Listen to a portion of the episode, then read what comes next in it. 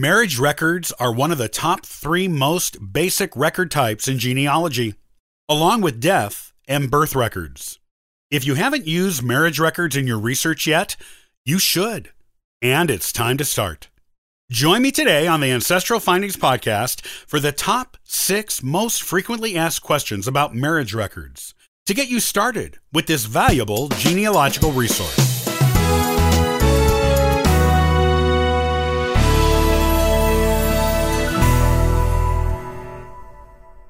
Marriage records are considered one of the top three basic genealogical records. These are the records every beginning genealogist should start out using, and the ones they will turn to again and again as they become experienced genealogists and even discover more ancestors. The top three are birth, death, and marriage. These comprise the basic records of vital statistics that tell the main information anyone wants to know about their ancestors. Of course, as an experienced genealogist, you will want to research more and discover the stories of the lives of your ancestors, the details behind the dates and names. However, you still must start with the basics. Here are the top six most frequently asked questions about marriage records and how they are used in genealogy. 1. What information will you find on marriage records? There's a surprising amount of information on marriage records depending on where they were generated. Just like any genealogical records, some places recorded more information on a record than others. At a minimum, you will find the names of the bride and the groom, as well as the towns where they live and the date of the marriage.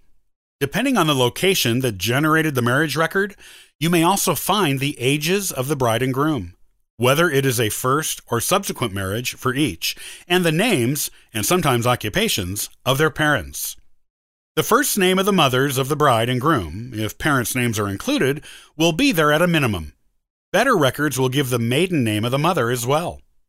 This type of information makes marriage records an excellent source of details to use to jump off to find additional information on an ancestor and or their family line going back generations. 2. Why do you need marriage records? Besides the aforementioned information included on the records that allows you to jump off even farther into the genealogical past, you can also use marriage records to prove a union. This is most typically done for joining lineage societies, where you must have documentation to prove every birth, death, and marriage in each generation listed on your application. If you are writing a genealogical piece of narrative for a publication, you will need sources to cite, and the marriage record is a perfect primary source to use. It is a primary source because the information given on it was provided by the actual bride and or groom, so it can be considered more reliable than a death record, which has information on it provided by someone other than the person it documents. The only other record type more reliable or equally reliable than a marriage record is a birth record. Of course, checking other records to verify things such as names, birthplaces, parents, and ages is a good idea in case the bride or groom lied. Why would they lie? Well, as an example, I have the marriage record for one of my great aunts, which states she was 16 at the time of her marriage in Delaware in 1930. However, I know from her birth record that she was actually 14 when she got married. Her daughter filled in the reason for the discrepancy for me when she told me my great aunt and her 21 year old husband eloped and said she was 16 because that was the age of consent at the time. Fortunately, her parents accepted the marriage after some initial upset, and six children were born from the union. 3. Where will you find marriage records? You will generally find them at county courthouses, especially very old ones. These are almost always held at the county level. Newer ones are held by the State Department of Vital Records in the state where the marriage occurred. You may also find a commemorative marriage certificate or a copy of the marriage license among a recent relative's belongings. If you don't know the county or state of the marriage, search the one you think it may be, as well as the surrounding ones, to have a better chance of locating it.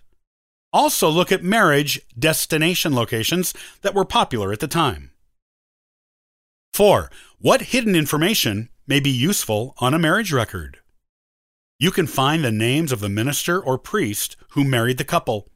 The name and location of the church or courthouse where they were married may also be in there. In addition, you may find the names of witnesses to the marriage. All of these things are often overlooked by genealogists who are just beginning, but can actually provide more avenues for research. You can look up information on the person who married them to get an idea of the couple's religion. Looking up church records where they got married may give you other records regarding your ancestors. Witnesses were often family or close friends. Looking up records on them may also reveal more information about your ancestors that you will love.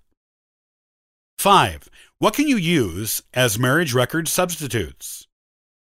Sometimes there is no traditional marriage record because the area where your ancestors got married did not require them at the time, or the courthouse where they were stored was destroyed by fire or other natural disasters, like a flood or earthquake. You can look for substitutes, such as the posting of banns, a colonial tradition announcing a couple's intention to marry on a certain date. Look for notations of a marriage in parish registers for 15th to 17th century marriages in Europe. You can also use the 1900 U.S. Census to get an approximate date of marriage, as it tells how long a couple has been married and whether it is their first, second, or another number of marriages. Announcements of marriages in old newspapers are also good sources for marriage information. 6. What can you do if a marriage record is unavailable? Every now and then, a marriage record exists but is unavailable due to local restrictions on record access. New York State is an excellent example of this, as it keeps both marriage, 50 years, and divorce records, 100 years, sealed after the event, even to the children of the couple, and even if both people in the couple are deceased. It has some of the most restrictive marriage record laws in the country, but other places make it less easy to get a marriage record than others. If you really need it for your research or Lineage Society application, you can get a lawyer to request a judge overseeing those records to order them unsealed for you. You must have a very good reason for making such a request. If you do, and are willing to spend a little money, you can usually get the record.